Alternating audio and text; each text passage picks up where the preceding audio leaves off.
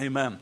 Let me just encourage you, like I said, be back tonight, but uh, there's some other things going on. Uh, this Wednesday night, regularly scheduled service time, but not our regularly scheduled service. And so we're going to be meeting outside, and uh, we'll have a fire pit out there, uh, a long one, a large one, so we can stay warm. And I checked the, the uh, weather today. There was some possibility of rain on Wednesday night. As of this morning, there is no possibility of rain, uh, but that may change. And if that changes, service will still happen. We might just have to light a fire here in the auditorium.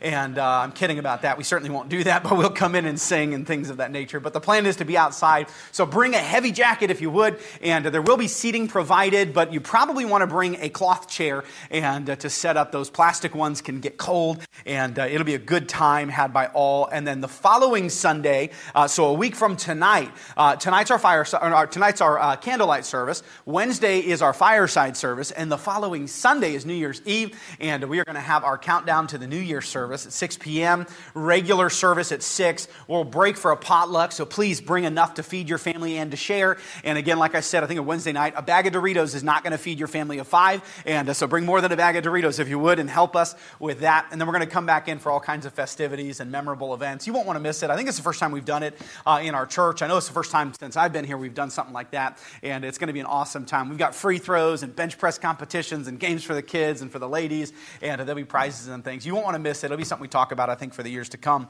But let's dive into our study in Hebrews chapter 11. Would you go there? And we'll pick up in verse 23. Like I said, it's taken longer than I expected uh, to get through this particular chapter, and uh, I'm okay with that. I'm not in any rush to finish.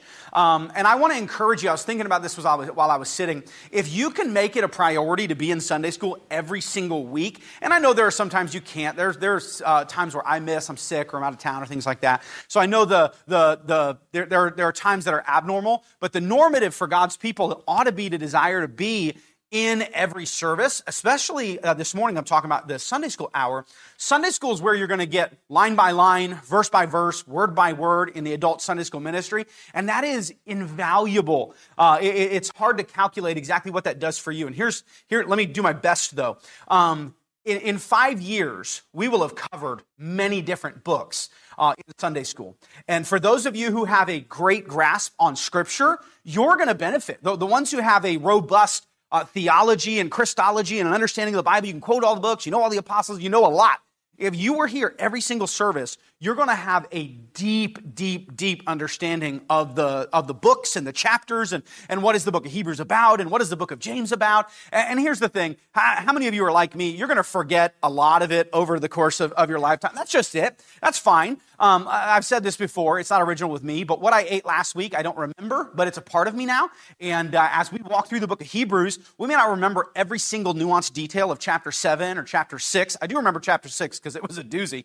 Um, but you may not remember every single detail, but you're going to have a much deeper understanding. And so, those of you who have been in church for your whole life, man, Sunday school is an especially valuable time for you uh, in this particular format where we're going verse by verse through uh, all of the books of the New Testament. And so, for those of you maybe who are brand new and you don't even understand what the book of Hebrews was about, well, it's equally as valuable for you because we're going to we're going to go through the who, what, where, why, when, and then we're going to start unpacking major themes and we're going to tie it back to Exodus. And we're going to tie it back to this. And so, you're going to start building out the framework of, of the Bible in Sunday school as well. So, again, just a shameless plug for being present for the verse by verse, line by line, chapter by chapter uh, study structure that we have in Sunday school. And I don't, I don't plan on changing that. Even on Wednesday night, we're doing uh, uh, verse by verse through the book of Ecclesiastes. We just started that on Wednesday. If you weren't here, go back and listen to it and catch up with us on Wednesday night. One of the best books, in my opinion, in a practical setting of the entire Old Testament. So, shameless plug. I'm okay with that. Now let's ju- let's jump into Hebrews chapter 11, verse number 23. We've prayed. We'll, we'll dive in. Uh, my hope is to finish the chapter and maybe even get into a little bit of chapter number 12. Um, I will say this this morning as I was working through, and this week as I was working through it, and started reading and uh, writing chapter 12 and tra- chapter 13's uh, sermon. Uh, I think we're mostly over the hill on the book of, of Hebrews. And that's not just because we only have two or three chapters left. It's because the rest of the chapters are very preachy. Um, you're going you're gonna recognize almost all of chapter 12. Um, chapter 12 is a very common, very preached through chapter and its texts and its thoughts. Um, so the previous chapters in chapter 6, 7, and 8, those were some really, really heavy lifting. Chapter 11 has been easily digestible. Chapter 12 and 13, uh, even more so. And so it's going to be a really enjoyable kind of uh, downhill slope through the rest of the book as we've kind of climbed up some of these major themes and some of these major ideas about the shadow of things to come and so forth. So let's dive in. Chapter uh, 11, verse 23, talks about the faith of Moses. And we read this. We, we didn't quite stop at 23. We briefly read 24, 25, but we're going to back up to verse 23. It says, By faith, Moses when he was born was hid. And so this is not the faith of Moses. This is the faith of Moses' mom and dad. Uh, was hid three months of his parents because they saw he was a proper child and they were not afraid of the king's commandments. So um, for those of you maybe just joining us, and I see a couple of you out there who maybe it's your first time or first time in Sunday school, uh, the Hebrews chapter 11 is what some would call the hall of faith. And that's important because in chapter 12, he's going to reference chapter 11. That great cloud of witnesses is, is chapter 11. Um, there are people who have walked through and lived faithfully, and their life has witnessed to the testaments of God's promises and God keeping his promises. And uh, so Hebrews chapter 11 just lists uh, so far, chronologically, the people in the, in the Jewish heritage who have walked by faith and been obedient and received promises because of their faith. And uh, he's going to use that to try to call the Hebrews into a life of faith. So it's not just a hall of faith, but a call of faith. And here in verse 23, we see Moses' parents had great faith and hid the child. Well, it's no coincidence that in verse 24, that faith becomes the faith of their child. Look at verse 24. By faith, Moses, now it's not talking about his mom and dad, it's talking about him. By faith, Moses, when he was come to years, refused to be called the son of Pharaoh's daughter. That's so important. It's not an accident when mom and dad have faith that their children have faith. It's not an accident when you see a young person who grows up in church and their fit, the faith of their parents becomes their own faith. That's not an accident. Mom and dad didn't get lucky that their children kind of caught the flu. Mom and dad were intentional in training and teaching and uh, Moses' mom and dad are a great example of this because they only had Moses for a time. They only had Moses for a season before he went to be raised uh, by Pharaoh's daughter. And so maybe for those, some of you, it's so great to have a church with, with people who have been in church for their whole life and then to have people who don't even know what I'm referencing about Moses' parents hiding him. And so that's a really cool thing. Uh, and so if you're like, oh, I know this story, well, hold on, let me explain it to those who, man, this is the first year you've ever been in a church. Moses, when he was born, Pharaoh commanded, they were all the children of Israel in Egypt, and uh, Pharaoh commanded, uh, because Israel was getting so large and so powerful, Pharaoh was afraid uh, that if the children of Israel got so strong, they would align themselves with the enemies of the Egyptian kingdom, and they could overthrow Egypt from the inside. And so Pharaoh made it a command, much like much like Herod in our, our story in 11 o'clock, uh, made it a command that all the male children of uh, Israel would be slaughtered. Well, Moses' parents feared God and said, No, we're not going to do that. We're not going to allow our children to be killed. And so they hid Moses as long as they could.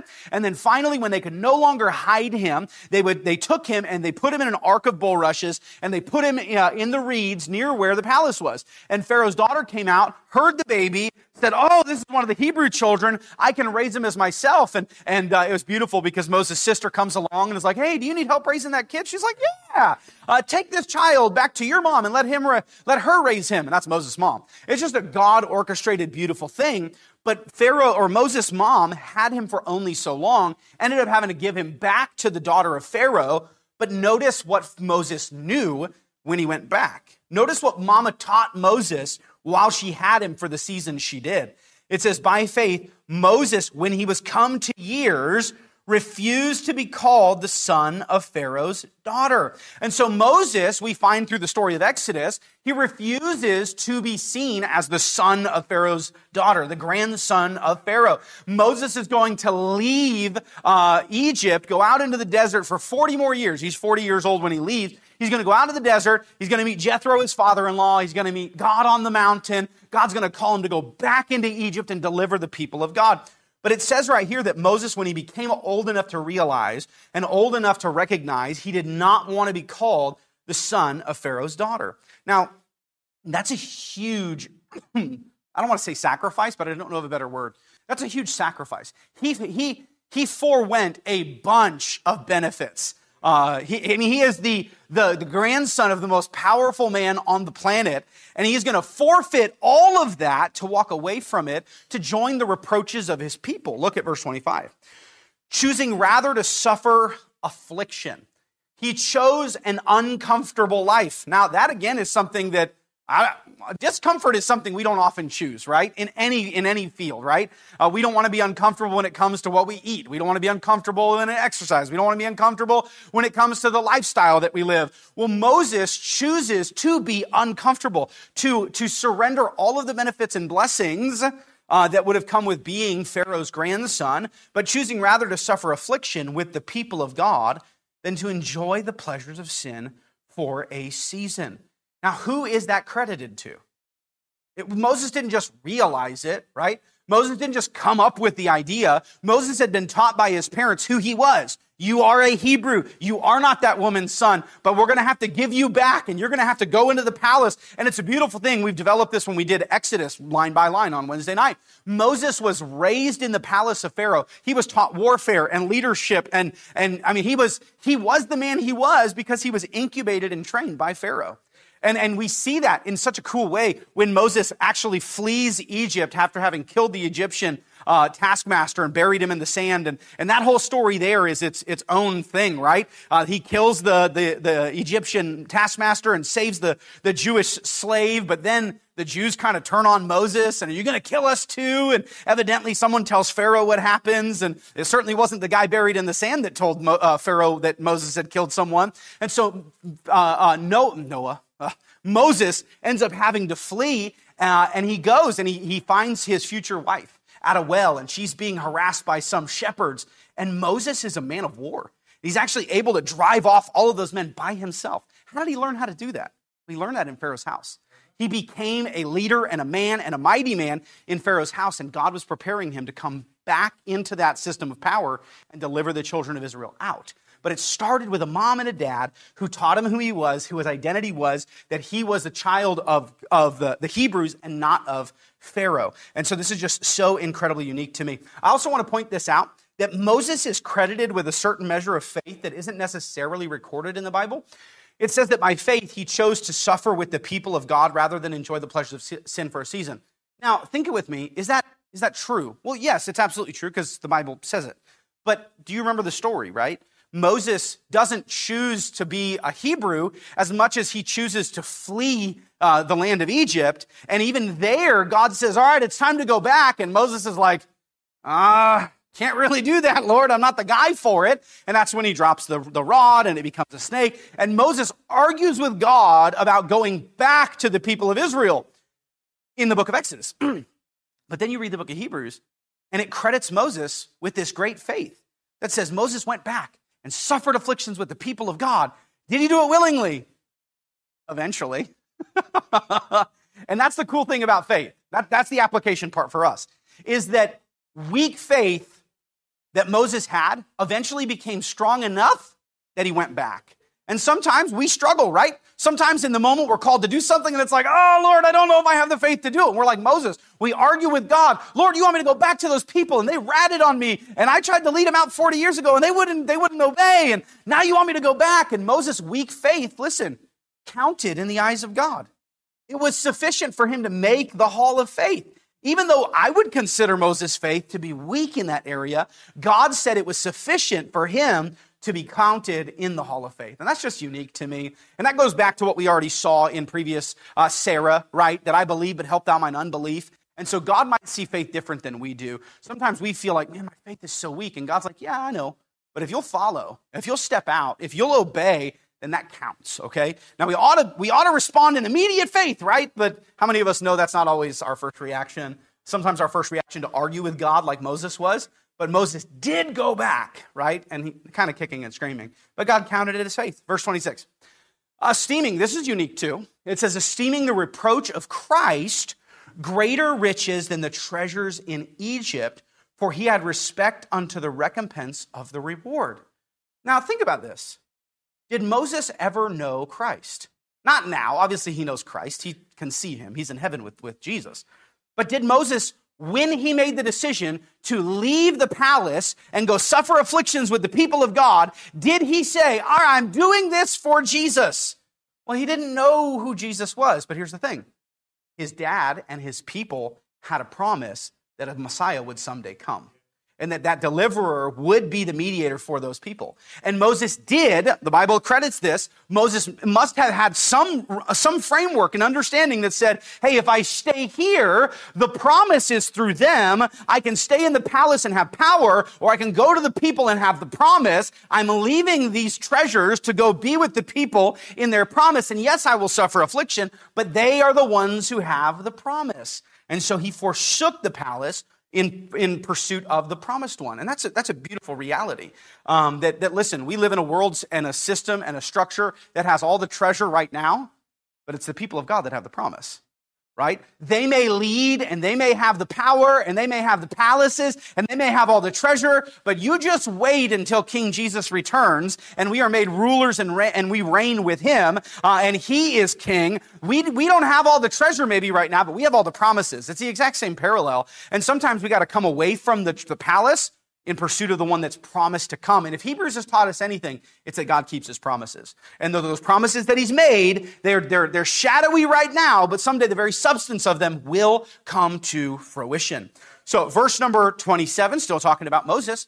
By faith, he forsook Egypt, not fearing the wrath of the king, for he endured as seeing him who is invisible. That's the same thing that, that Abraham did, right? Abraham had not seen God, but he was waiting for that city that was going to be built and made by him. Moses did the exact same thing.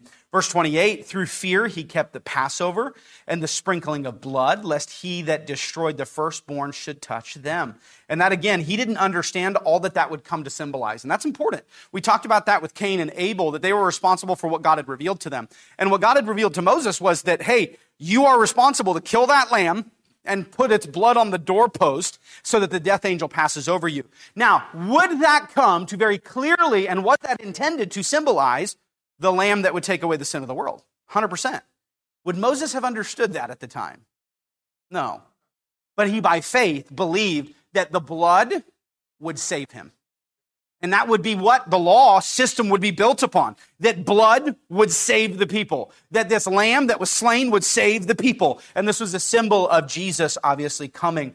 Uh, verse number 29, this is another example of weak faith, but faith that caused, caused them to step forward. It says, By faith, they passed through the Red Sea as by dry land, which the Egyptians, essaying to do, were drowned. So if you remember, again, this is where if you were here, oh man, he, when did we do Exodus? Exodus was probably a year and a half ago. If you were here in Exodus, you have a great understanding of what he's saying here. If you weren't, and that's why I'm encouraging you, man, just be faithful to church. Uh, year over year, you're going to grow in your understanding. What he's saying here is that by faith in Exodus, when the children of Israel came to the Red Sea, they walked over on dry land. Is that the whole story? No. Man, when they came to that Red Sea, they bickered and they accused God of letting them die. And you brought us out here in the wilderness to be destroyed by the Egyptians. You're not faithful to us. And God's like, stop, hold on. Moses, stretch your rod. See parts. Go. And even in that, they were still like, are we going to die in here? And yet God says, hey, their faith counts. Their faith was enough for them to put feet in front of feet. And God says, I count that as faith. By faith, when they came to the Red Sea, they passed through on dry land. And then when the Egyptians essayed to do so, man, they were drowned because God was taking care of them. And so sometimes, again, we have weak faith, and God says, hey, no. If your faith is enough to get you moving, hey, count it. One foot in front of the other, right? Just keep moving, keep walking, keep stepping, keep uh, stretching in faith. And that's a great lesson for us uh, today as well. In fact, that's the very lesson chapter 12 opens with that we are surrounded by this great cloud of witnesses. Witnesses of what? That God is faithful to his promises, that God takes care of his people. Those are the witnesses that we should run the race with patience that's set before us because these people did the same thing that we are called to do today. And so it's written for our learning as well. Verse number 30, again in chronological order, verse number 30 says, By faith the walls of Jericho fell down after they were compassed about seven days. And again, this one they seemed pretty strong in. Uh, Joshua had a different set of people to lead than Moses did. Um, if I had to pick which group of Israel I want to be the leader of, I'm definitely not picking Moses' group. I would pick Joshua's group, right? Because Joshua's group, uh, they were the younger generation. Uh, Moses' group were that first generation that came out of Egypt, saw all the great miracles of God. They watched him part the Red Sea. The death angel came. They saw the darkness in, in Egypt and light in Goshen. They, they saw the flies and the lice and the locusts and the frogs. They saw all this and doubted him every single step of the way. They doubted him that there was no water and we're going to die of thirst. Now there's no food and we're going to die of hunger. And everywhere they went, they doubted him. But then Joshua's generation comes up, right? Joshua's generation is the generation that actually will go into the promised land. And when this story is accounted right here, this particular faith is recognized. Verse 30, by faith, the walls of Jericho fell down after they were compassed about with uh, seven days. Let me say this. That was solid faith. That was great faith. So now we have a record. We have a bunch of records of people who had pretty shaky faith, like Sarah. But man, the people in Joshua's day, they were ready. Man, let me go. Let's start marching. I'm not going to ask any questions to this. Let's just go. God said to do it, we're going to do it. We're going to pass through Jordan and we're going to walk around Jericho and those walls are going to come down. And everything in this particular story that God says, hey, that was faith. Let me just say, that was great faith. That was a lot better faith than some of the faith that we've seen. But here's the thing God counts it all as faith. And that's a unique thing for us to grasp. That sometimes our faith is weak, and sometimes our faith is just outright courageous. And God says, hey, just follow me in faith. They received the promises by faith. And you and I receive the promises by faith. Look at verse 31.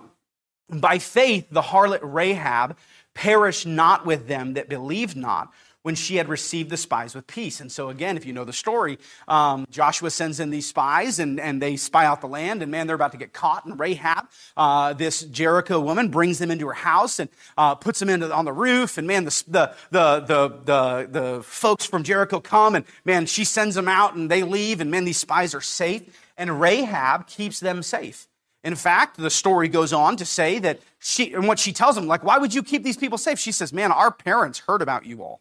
Our parents heard about what happened in Egypt, and our parents heard about what had happened at the Red Sea, and we've been waiting for you to take our land. She knew, which is crazy because the children of Israel had less faith than this pagan Jericho woman, but she had, she had so much faith and it's because of that faith, she got to keep her family alive. And the spies told her, hey, put a, a thread on your door and bring your family in and don't go out. The entire city's going to be destroyed, but we will spare those in this house. And it's actually Rahab that ends up in the lineage of David and therefore the lineage of Jesus Christ because of her great faith. Uh, verse number 32. Uh, and what shall I say more? Now he's about to start listing, and he actually breaks chronology. He doesn't go in any particular order. Um, it says, And what shall I say? Uh, what shall I more say? For time would fail me to tell you of Gideon. Oh, hold on. Think with me about Gideon. Some of you don't know who Gideon is. Gideon was like the most fearful judge. Gideon's like, okay, Lord, I know you, you quite literally audibly told me you're going to be with me, but just in case you're not, can you make the ground dry and the fleece wet? And God's like, all right, fine, I'll do it. So he does it. Okay, well, now hold on. Can you make the fleece dry and the ground wet? And every single step of the way, Gideon is horrified. But here's the thing they're still every single step of the way. He's still moving. He still goes to war with Midian. He still gets out there. He still follows and obeys. Now, Gideon again is a rough character. Gideon ends up his family worshiping the ephod of the priest, and there's just a bunch of sad things that happen in Gideon. And yet he makes the hall of faith. And it says, and of, keep reading verse number 32, and what shall I say more? For time would fail me to tell of Gideon and of Barak now, listen, Barak is an incredible example of not having good faith.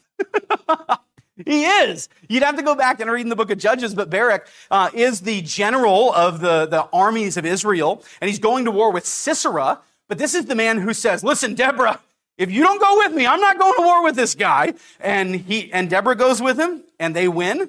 But Sisera isn't even killed by the hand of Barak, it's killed by the hand of Jael, another woman. Two women basically lead to battle, and Barak gets no credit for it. They sing songs about both of these women and not about Barak. And yet Barak somehow makes the Hall of Faith. And then again, keep reading verse 32 and of Samson. Now, I'll be honest with you, I could not tell you why or how Samson made this list. At least with Barak, he went, right? At least with Gideon, even though his faith was weak, he went. With Samson, and again, this is one of the things that God's ways are not our ways, and that we might not have certain aspects of the story that Samson may have had actual genuine faith. Um, but Samson is probably the worst judge of Israel.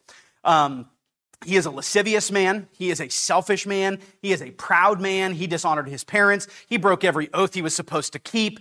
Um, uh, an absolute whoremonger. Uh, even in his great defeat of the Philistines, it was selfish. Lord, avenge me of my eyes. Not God, these people have shamed you and, and subjugated your people. Let me destroy them. No, avenge me of my eyes. And he pulls down the pillars and destroys more Philistines in his death than he ever had in his life. And yet he makes the hall of faith. And I, again, maybe somebody else out there is like, yeah, I know why. I, I couldn't tell you why.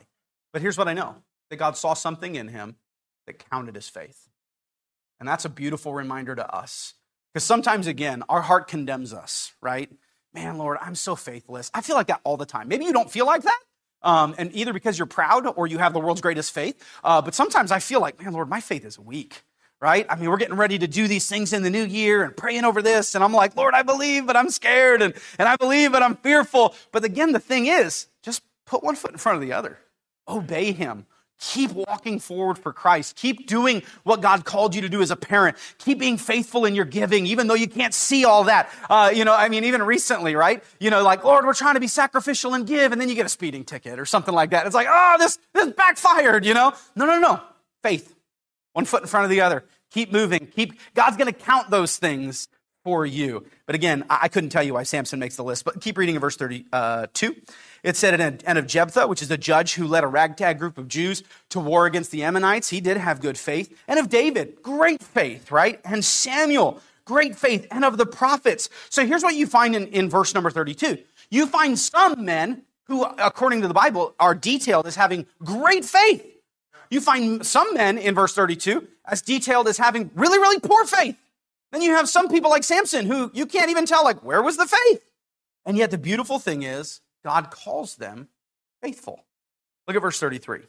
It says, Who through faith, notice what their faith accomplished subdued kingdoms, wrought righteousness, obtained promises, stopped the mouths of lions, quenched the violence of fire, escaped the edge of the sword, out of weakness were made strong, waxed valiant in, in fight. Maybe, maybe that right there, the out of weakness was made strong. Maybe Samson did really have faith that God would make him strong once again. Maybe that's the credit of faith for Samson. Waxed va- uh, uh, valiant in fight, turned to flight the armies of the aliens. And no, that's not like E.T. Uh, that's just people who were trying to invade the promised land that they drove away. Verse 35 Women received their dead raised to life again. Now look up here before we keep reading. In, in faith, they won the victory. That's what uh, verse 34 and the first part of verse 35 says. In faith, they obtained promises. In faith, they stopped the mouths of lions. They quenched the violence. They, they stayed off the invaders. The women had their children received to life again. In faith, they won. And sometimes that happens for us. But sometimes faith doesn't bring the promises. Sometimes faith doesn't bring the healing. Sometimes faith doesn't bring the resurrection. Well, that's, that, that flies in the face of the prosperity gospel, faith healer stuff, where it's always God's will to make you rich. It's always God's will to make you healed. It's always God's will to. No, it's not. Sometimes in faith, you will. Sometimes in faith, we've seen God heal cancer. Sometimes in faith, we haven't. Yeah, but faith is believing that God will. That's a lie. Faith is believing that God has the power to, but that he will choose as he chooses. They that come to God must believe that He is God and that He is a rewarder of them that diligently seek Him. What He rewards, we don't know. But that's why we come to Him in faith, believing that He is God, not believing that He's a genie and that He's obligated to do what we believe. And I believed for it, so now you have to do it. We can't obligate the God of heaven. And listen, Hebrews chapter 11 very clearly tells us that, right? By faith, they, they did this and did this, and God promises and escaped the edge of the sword. Keep reading verse number 35. Women received their dead raised to life again and others in the same faith were tortured, not accepting deliverance, that they might obtain a better resurrection. By faith, they didn't win. By faith, in the world's way of looking at it, they lost. Keep reading. And others had trial of cruel mockings and scourgings, yea, moreover, of bonds and imprisonment. They were stoned. In faith, they were sawn asunder, were tempted, were slain with the sword. They wandered about in sheepskins and goatskins, being destitute, afflicted, tormented, of whom the world was not worthy. They wandered in deserts and in mountains and in dens and caves of the earth. In faith, they lost. In faith, believing did not receive. in faith, trusting in a rescuer. We're not rescued. But notice what verse 39 says. And all these, having obtained a good report through faith, received not the promise. Listen, this is why, if there is no heaven, we are of all men most miserable. Because we have promises that sometimes, in a very temporary way, he will fulfill in the here and now. But for a Christian and for the Hebrews, and what this whole book has been teaching us, is that sometimes all we get is the shadow and we're waiting for the things to come. We're waiting for a better resurrection and we're waiting for a better city whose builder and maker is God. And it's not here and it's not now. And our children didn't receive the promise, but we believed in faith and passed off the promise to them. But they believed in faith and passed off the promise to them. And that faith and that promise kept continuing until the day he fulfills it in its fullest consummation when he returns. But these people have the same faith of the faith that stopped the mouths of lions, and yet they were sawn asunder. These people have the same faith that the folks, they had their dead raised to life, and these did not, because we have faith in something yet to come. God having provided some better thing for us, that they without us should not be made perfect. We have a God who, is, who has faithfully throughout the entire book of Hebrews, throughout the chronology of the, the Hebrew faith, and all these people in the history of the Jews had faith and received promises, and Abraham really never did, but his generations after him kind of did, but even not all the way, and yet God is always faithful to fulfill his promises. And now again, we get to Hebrews chapter 12. We're just going to read a couple verses, we won't really spend a lot of time on it. We'll go back to it next week. But look at verse number 1, verse 12, chapter 12. Wherefore, so because of all of those people, seeing we also are compassed about with so great a cloud of witnesses. Then sometimes this verse is taken out of context to somehow imply that, you know, as you're running this race, there's people who've died and they're in heaven and they're watching you.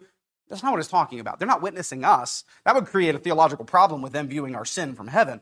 What he's talking about is all these people who witness to the faithfulness of God and the goodness of God, and Moses and Gideon and Jephthah and Samson somehow, and, and Abraham and Moses, these witnessed of the faithfulness of God and obtained better promises. Wherefore, we are compassed with this cloud of witnesses. What are we supposed to do? Lay aside every weight and the sin which doth so easily beset us, and let us run with, uh, with, pa- uh, with patience the race that is set before us. We're not going to be Moses raised in Pharaoh's palace but you are Casey living in Bakersfield. You're not going to be Gideon leading the children of Israel into war, but you're going to face some warfare yourself. You're going to face some impasse of life where faith is the only way forward. And they ran their race, and now we run our race and set aside the sin and the weight that might stop us from going forward, but we need to do it. They did it, and they obtained promises. And then some of them did it and didn't obtain promises, but that didn't change. The outcome didn't change their present faith. And you and I need to remember that as well that you can be obedient and still be tortured. you can be obedient and be delivered. But you can also be obedient and suffer for righteousness' sake. It's up to God to decide. And we just run with patience the race that is set before us. We'll revisit this text next week, but let's pray.